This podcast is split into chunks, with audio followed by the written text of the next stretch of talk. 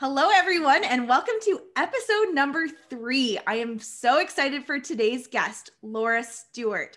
Laura and I have a lot in common. We're both real estate agents. We both work for some pretty awesome men who can be loud and really do a lot of content, which also encourages us to put ourselves out there more. Um, so I'm so excited to dive in with Laura. We also have pre-construction condos that we bought as investments. So we will hear all about that today. And we have cute dogs in our lives too. And on top of it all, if you're listening to this, you might not see us, but we are wearing the same color. So I am so excited to get into it. Laura, tell us about who you are. Lindsay, first and foremost, thank you so much for having me. I'm super pumped to be the third guest, and I'm so proud of you for starting this podcast endeavor. Uh, I, I just know you're going to do great. So kudos to you and thanks again. Um, and I missed the question. I was too excited about our matching colors. just tell us who you are. Who is Laura Stewart? yeah. So, Laura Stewart, I'm a real estate agent here in Toronto. I work on a team called REC Canada. We have about 41 agents on our team my job specifically is well my title is uh, the director of sales and marketing. So i really help with the branding of our company as well as the sales of pre-construction uh, units here in in the greater toronto area um, I also help. We you were mentioning all the great men in our lives who are kind of inspiring us to step outside our comfort zones.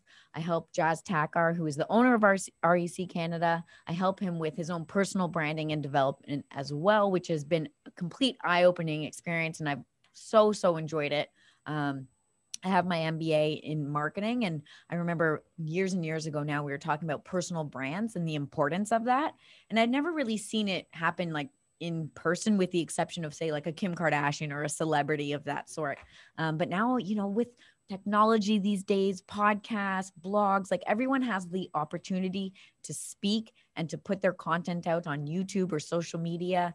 And I, I just think it's fantastic. It's so it's been a great eye-opening experience for me. And that's pretty much me in a nutshell. But you also mentioned my dog. So big shout out to rudy my my fur baby I love Rudy. Rudy's adorable.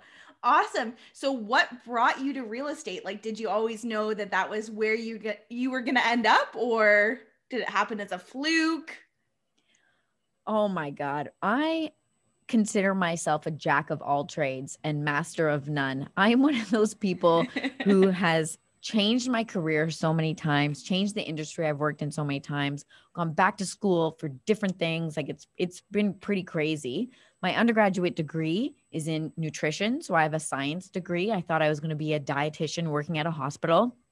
And in my fourth year, um, that's when you start applying for internships at hospitals. And I kind of was looking around the the other people in my program there was about 75 of us in the program and some of the best students with like 95% averages were were needing to go to the yukon um, to do their internship because it was so so competitive and i thought man if they're going to the yukon i'm probably not getting in anywhere.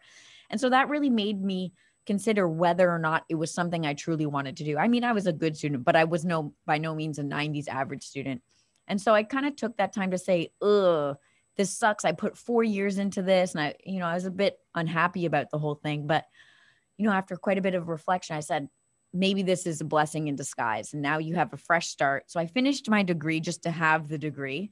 And then after that i i dabbled in um you know i just needed some jobs to get by to pay the rent here in toronto. It's pretty expensive to live in toronto. And so i was working at a company it was a concierge services company where we essentially provided design travel arrangements and um, you know personal services to people so whether it be making sure that their eaves troughs are cleaned every year to making sure that they're getting their sushi order every Friday night.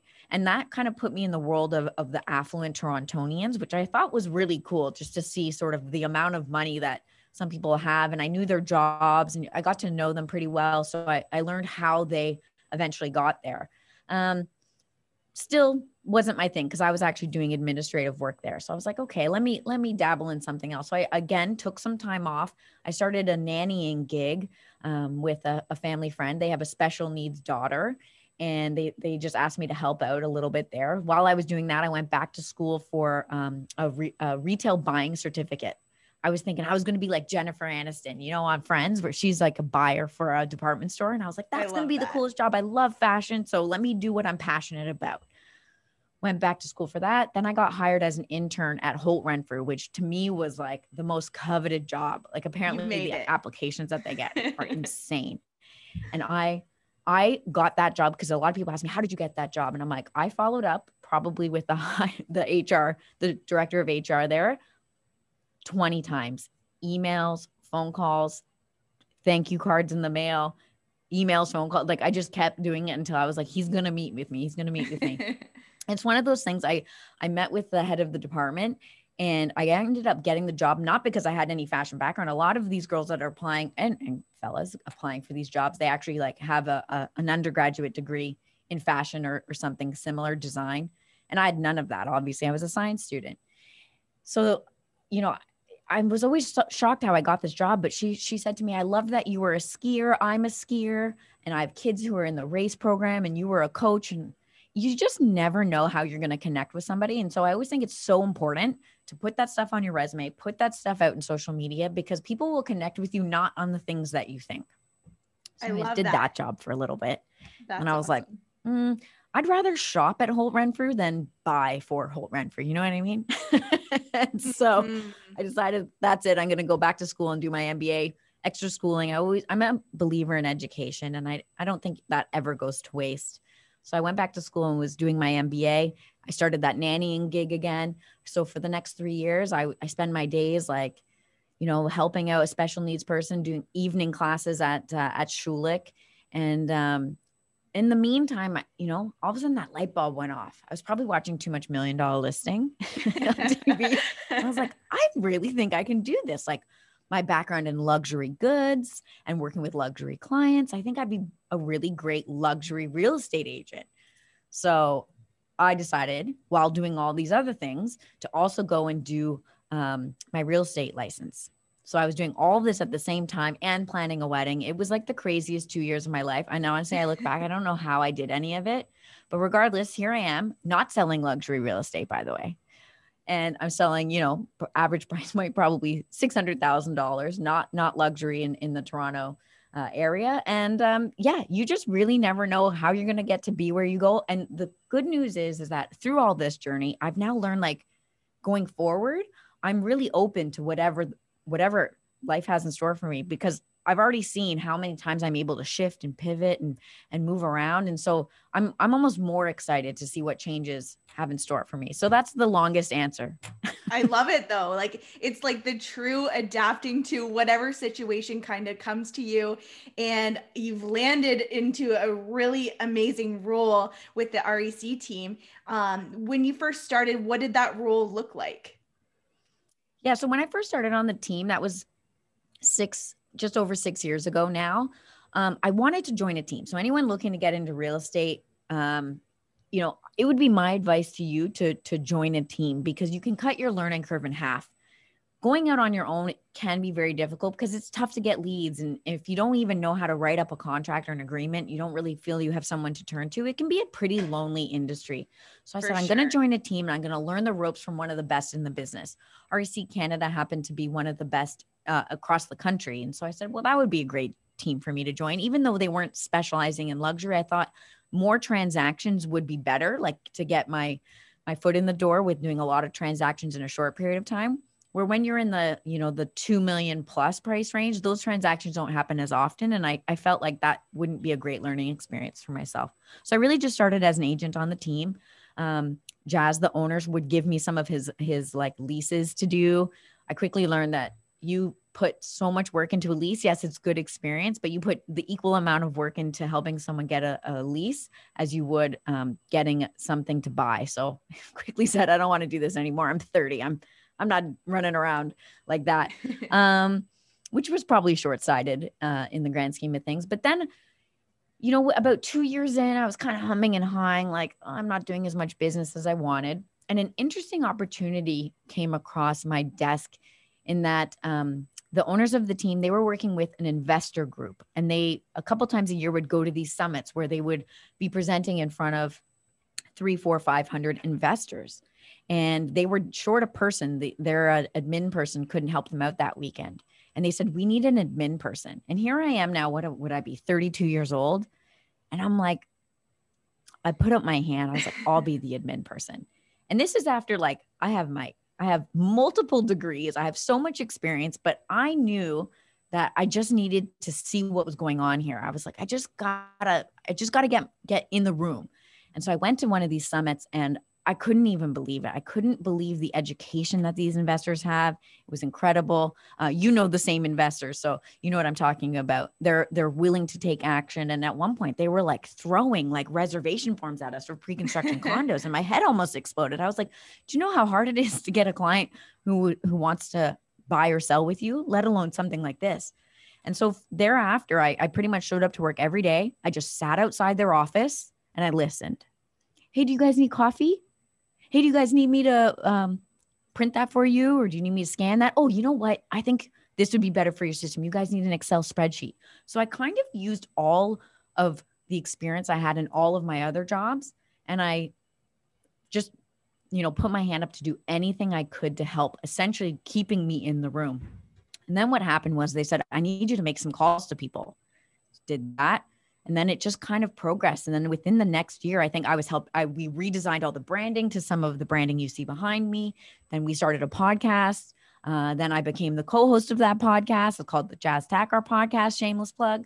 Um, and, and it's really just taken off. I, I can't even believe in such a short period of time how i turned it all around. My advice to anyone who's listening is never be never think you're too good to do a job. You're never too good to clean dishes or wash floors or pack boxes you'd be amazed at the amount of help people need and they'll pay it forward like they will pay you back for that help um, as long as you go in with no expectations and and just thinking like what can i give what value can i give you versus what do you think you can get from them and that's been my ticket all along I love that. And definitely applying it to real estate as well, not just your career, but anyone that you're working with.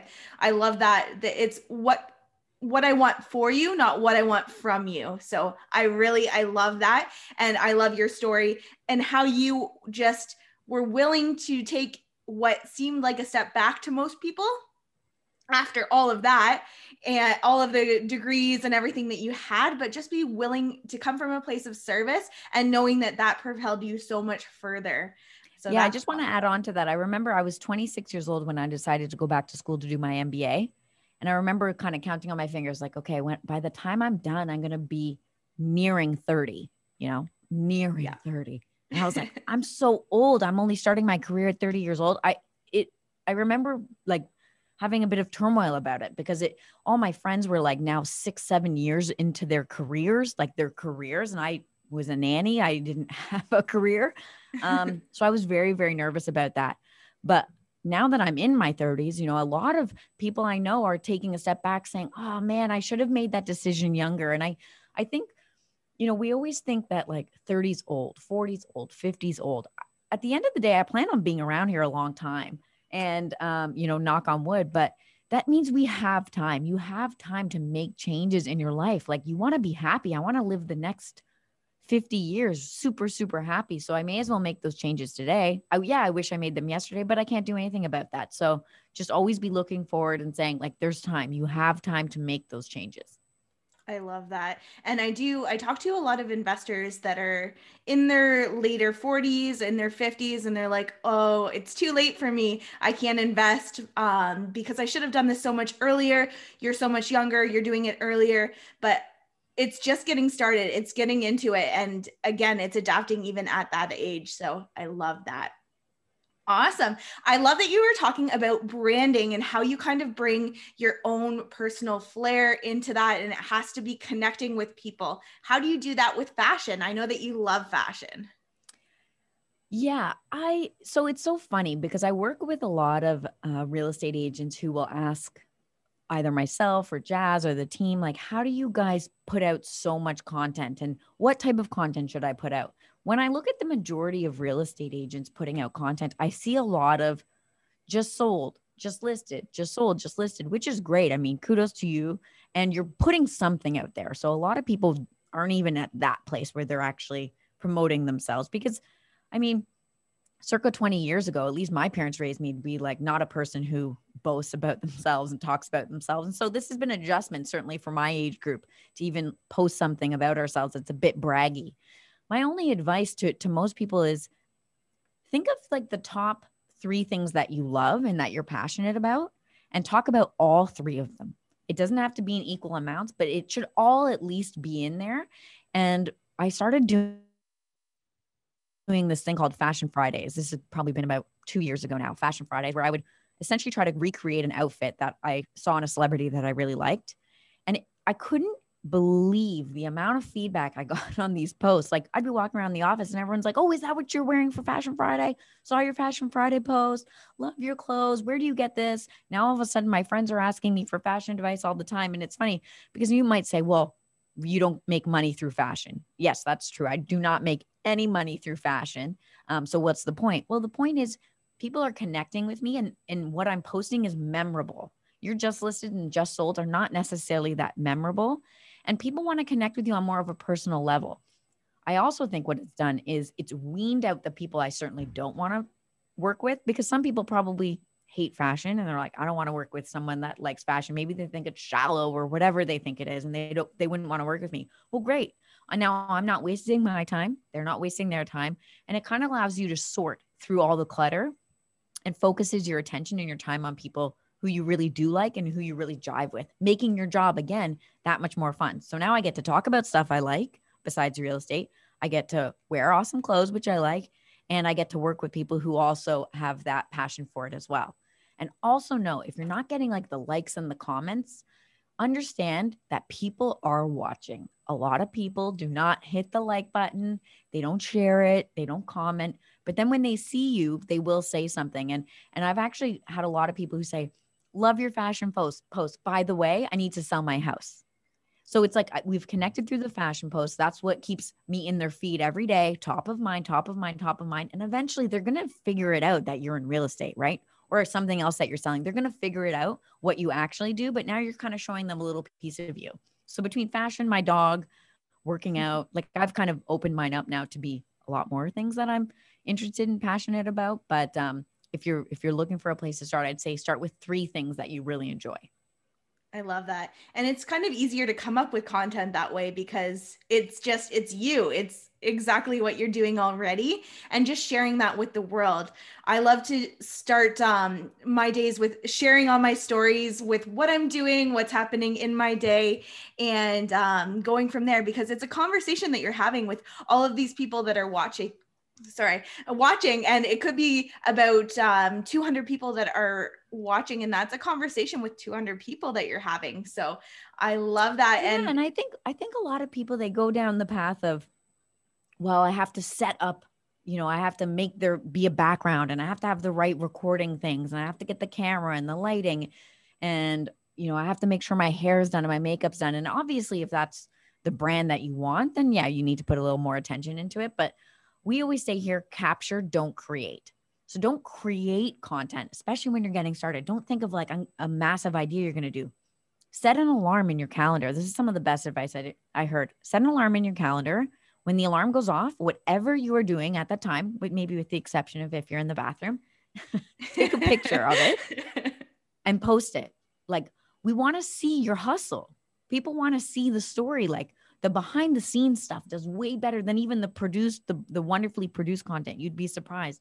And so you kind of just got to get over that fear of like, people are going to judge me for my hair being out of whack. Like, I now post pictures of my pimples on my face and like everyone's like, oh, I love this. I get it too. Like we're all human, right?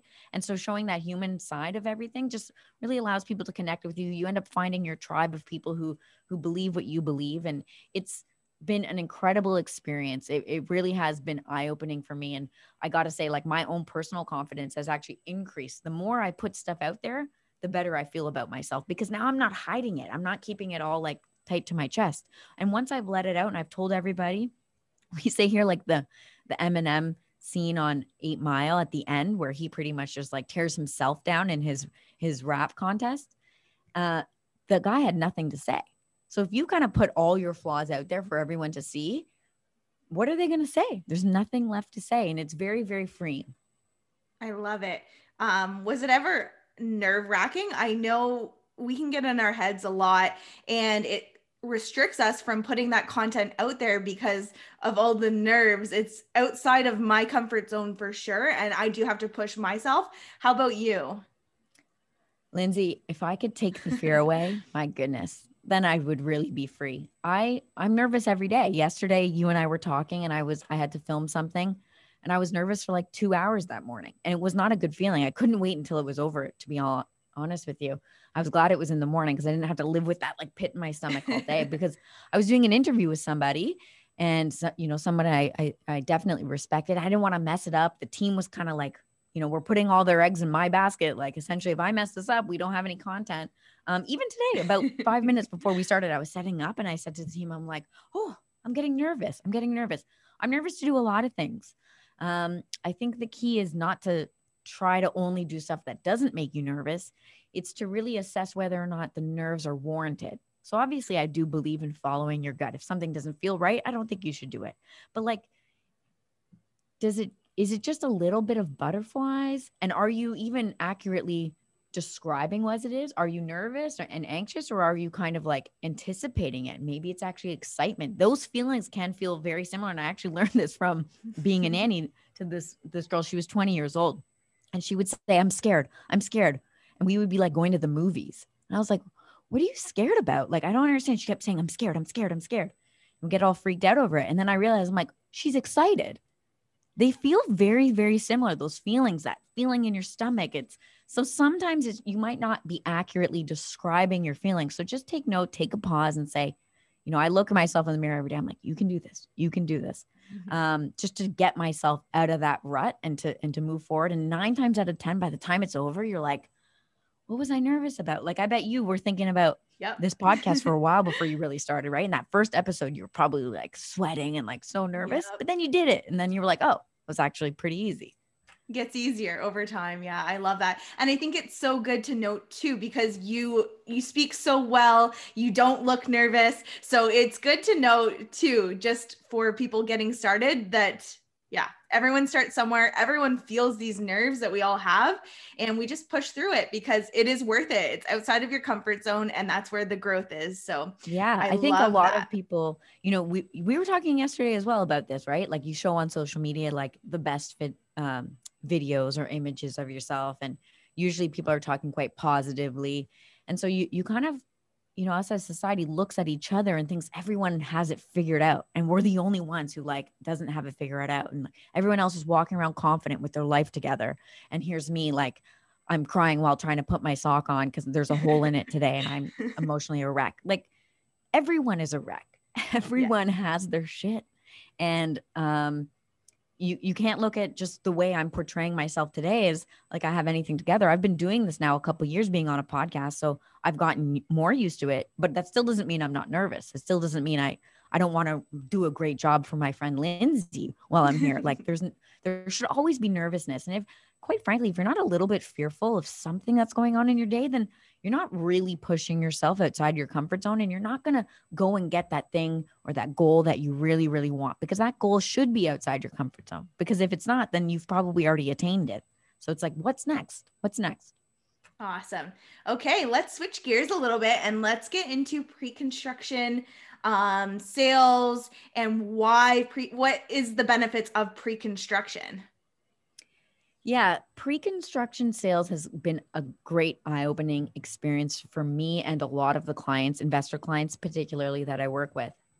Pre construction is essentially buying paperwork for a unit. I'm going to talk about condos specifically. So, a unit in a building three, four, five years before it's built. And so, what happens is you're buying the paperwork from the developer, essentially from a blueprint. You're going to see the floor plan and you're going to select it. There's a lot of risk obviously involved in that because is you know is it going to be built the exact way that they've shown here on paper? And at the same time your money is tied up for those three four five years. The great news is about pre-construction is that you don't need a mortgage until it's built. So you get to put your name down on paper for a piece of property today at today's pricing but it's not built and i don't need to get a mortgage for it until three four years. Usually in that time prices increase in value, or I should say, you know, the the unit appreciates in value over time, either from forced appreciation by the builder because they're increasing pricing as they go through their sales cycle, and just the market has appreciated in value. We always say, um, you know, real estate goes up and down upwards, right? And so if you're kind of riding that upward trajectory, by the time the three, four years passes by, you could have made a hundred to 150, $200,000 uh, by the time you move in, but you're only getting a mortgage on the price that you paid. And so there's quite a bit of built up equity uh, in the unit. Um, also, the deposits are extended over a period of time. So, if you were saying investing in a, in a resale uh, duplex, for example, you would need 20% down in the next 60 days if that was your closing period, right? With pre construction, that 20% is broken up into usually 5% payments over time. Sometimes you'll get an even better incentive of it being like two and a half payments over time, essentially allowing you to save money. So, you don't need it all today. You just need to know that you need to hit those markers as you go along. So it's really, really great for first time home buyers um, if they can't get a mortgage or they don't have the down payment, and great for investors who might have other things on the go and they don't necessarily have the funds ready today. Um, it allows them kind of a little bit more time to, to save accordingly. Awesome. And talk to us about exit strategies out of um, a pre construction sale as well. So there's there's a few ways you can get out of the deal. So obviously I'm going to preach that you buy it today with the anticipation that you're going to hold it. You are going to close on this unit. You're going to get a tenant in, and that's really how you're going to win in real estate by buying and holding. Buying right? and holding. You're going to exactly. have yeah. You I'm we speak the same language. Preaching so to the choir. It's going to be paying down your mortgage. You'll continue to appreciate and value, and then what happens is you have all this equity in your unit. You refinance, take out the equity, and then go buy something else without ever parting ways with the real estate. Right of course, at any given time during that period, once it is closed and you have a tenant and you can sell your unit. That's obviously one way to, to get out.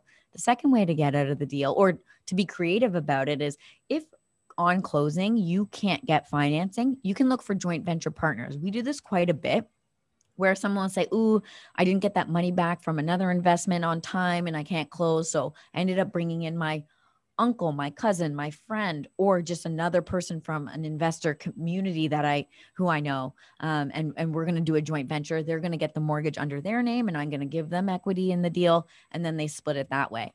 And then the final way, and this one's very very important. Okay, so I, I want to take my time with this one. When you're signing for a pre uh, a pre-built condo, you want to make sure that in the documents that you have the right to assign your unit. So, an assignment is essentially me, the purchaser, selling the paperwork before the building is built. So, over the course of those three, four years, life happens. Let's say COVID 2, God forbid, ha- happens, and there's another pandemic, and this purchaser loses their job. Say I lose my job, and I'm like, I don't think I can close on this, or I need to get the money out because I'm you know, I'm having a cash flow problem. You're allowed, I'm allowed to sell my paperwork to say Lindsay, the new buyer. So she's essentially going to step in my place as the buyer, and Lindsay will then close the unit still in a year out. Um, again, some people use that as their actual investing strategy because usually you've made a decent amount of, of profit as we go along. As I mentioned, the developer is going to increase the prices during the sales cycle. So there's some forced appreciation there and plus the market appreciation. So some investors will buy pre construction with the goal of assigning it, like they never had any intention of closing. My only concern with that as your actual strategy is that if the market, um, if, if the market goes down, and you're forced to sell because you can't close, you might not be close, um, selling at a profit, right? And so that's Definitely. the concern there. That's certainly the risk. Although I do see some people who who have done very very well with that strategy. So I always say use the assignment really as your as your uh, your safety blanket. I love that. So, what things should I know you mentioned the right to assign? Is there anything else that should be included in these contracts when you're looking at which property you're wanting to invest in? And at what point do you want to buy? Yeah, definitely. So there's two other incentives you really want to make sure you you know and have in your documents. Um, the first one being capped development charges. So when the property is built, the city that that that building is uh, built in, they'll charge the developer a bunch of fees and taxes, and then the developer will pass all those fees on to you. And because we're talking about three, four years out, we don't know what those fees are going to be in the future. Um, here in the city of Toronto, they've been as high as twenty to twenty-five thousand dollars. If you didn't get those capped, you might be slapped with a bill on closing of twenty-five thousand dollars for which you didn't anticipate and you didn't save accordingly for us. You want to make sure those fees are capped. Um, if the the fees come in at less from the builder, you'll pay the lesser amount, and if they come in at more, lucky you, you don't have to pay that that difference. Then the the last incentive you want to make sure that you have in writing is the right to lease during occupancy. This is particularly important for investors. Obviously, if you're an end user, not as important. But I describe it like this there's two important dates when you're closing on a pre construction transaction there's the occupancy date and the closing date. The occupancy date comes first, and that's when essentially you get the keys to the unit. You're allowed to move in. Um, and you know it's undergone all the safety inspections and and it's it's decent enough to live in. And I say decent enough because there might be a couple floors who are still under construction, or uh, maybe the gym's still under construction. So the building's not fully fully built. This period of time is about six to eight months, and you'll be paying what's called an occupancy fee during this time. So you haven't closed on the unit, you don't get title for it, but you are allowed to live in the unit. Uh, the occupancy fee is made up of your property taxes, your maintenance fees, and a small portion of the interest that the builder's paying for your unit. So you had to pay that no matter what. If you are a landlord and you're not allowed to rent during this period of time, then obviously you're going to be negative cash flow quite a bit because you have these expenses regardless and you have no opportunity to get some income. Some developers don't like to allow people to rent during this time simply because you don't own it, the developer owns it, and they don't want to deal with your tenant who you've picked. Uh, so it's very, very important that the developer does allow you to do that during that time. Again, it's six to eight months and then you go through your closing on that date you get title and that's when you get the mortgage. So those periods are, are usually pretty far apart. And then the last thing that you mentioned and, and this one's really really important is how does somebody make money in this in this type of deal? When you're buying pre-construction you want to make sure you're buying at what we call first access pricing. First access pricing is just that. It's the first time the developer is selling units and this is the very first day and this is the very first pricing. Usually what happens is depending on the demand for the building over the course of say the first week the second week if there's a ton of demand the developer will stop selling units they hold back some and then they'll launch those units uh, at a higher price. It can increase anywhere like i just did one the other day and it increased $24000 between the first access pricing and the second access pricing. How you get in on that deal is is not necessarily easy because it's not like you can walk in off the sidewalk into the sales center and get first access pricing. That's very, very rare. By the time the sales center is open to the general public, we've already gone under three, four, five price increases. Okay. So, what you want to do is make sure that you're working with um, an agent or a team who has access to first access pricing. They're essentially going to be called a platinum agent um, or they're going to talk about them having first access pricing. So you definitely want to make sure that you have that because then you get to ride the wave of all the price increases.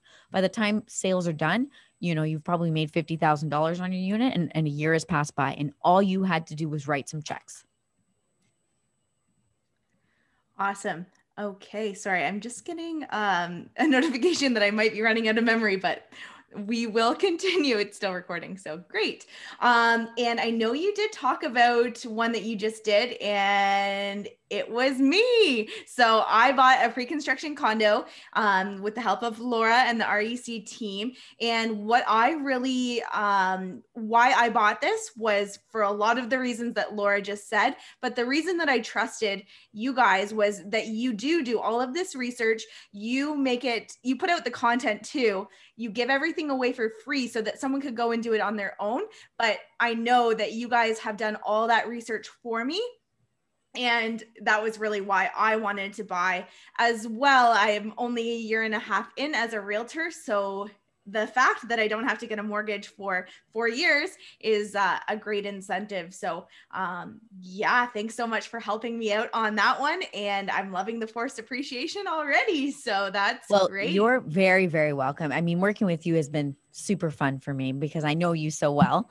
And um, for me as well, like my first investment property that I purchased was also pre-construction, which is so nice because to the listeners, it's like, well, you you want to know that the people who are selling this to you do it as well. and I do. Like I I probably will continue to buy pre-construction condos simply because I consider myself a fairly lazy investor in that I have I don't really have that much interest in going around and repairing toilets and dealing with tenants just yet in time. So I've given myself essentially four more years until I really have to worry about it.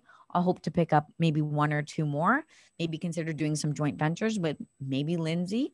Yeah. Um, and it's just so great because you mentioned that, yes, although we teach you how to do it on your own, ideally with pre-construction like i said you you really want to make sure you're working with the right group of people because you don't have access to the developer like we do like we know when these things are launching usually a couple months in advance and so we're able to talk to the developer, negotiate certain incentives like cap development charges, lease during occupancy. Sometimes there's some other little thing, minor things that we want to make sure that we have in writing. And without that knowledge, you wouldn't really know what you're looking for. And you certainly wouldn't be able to get in at that first access pricing.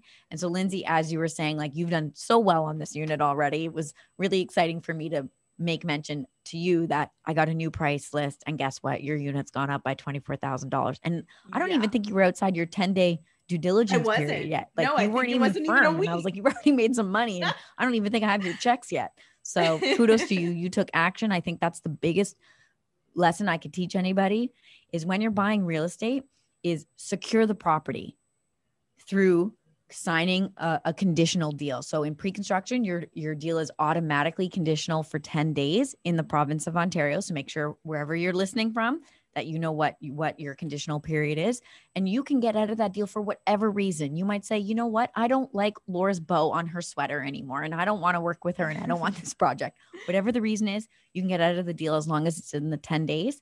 And for any other type of real estate that you're buying, let's say it's a resale deal, secure the property, tie it up, make it conditional on inspection, make it conditional on financing, and that gives you lots of ways to get out of the deal. But the important part is, is that you secure the unit because had Lindsay not made that move as quickly as she did, I had 50 other people waiting for a unit. And so it would have been gone and she would have had no option to get it unless she wanted to get it at the next access pricing when I was selling it the week after or when I got the price list the mm-hmm. week after um, for a much higher price. Yeah, that's awesome.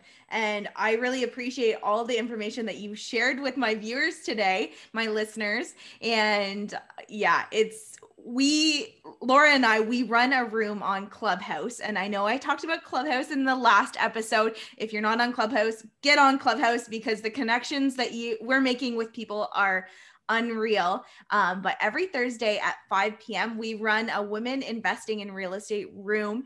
And it's it's so awesome. The ladies that we get in there and the, just the conversations that we're having um is so awesome. But yeah thanks yeah, for coming I, on lindsay I, I, that was this was all your idea. You had reached out to me a number of weeks ago now and you were like laura let's do a clubhouse room. And i was like okay sure. Like i don't really know how to use clubhouse yet but let's do it. So again just getting outside your comfort zone.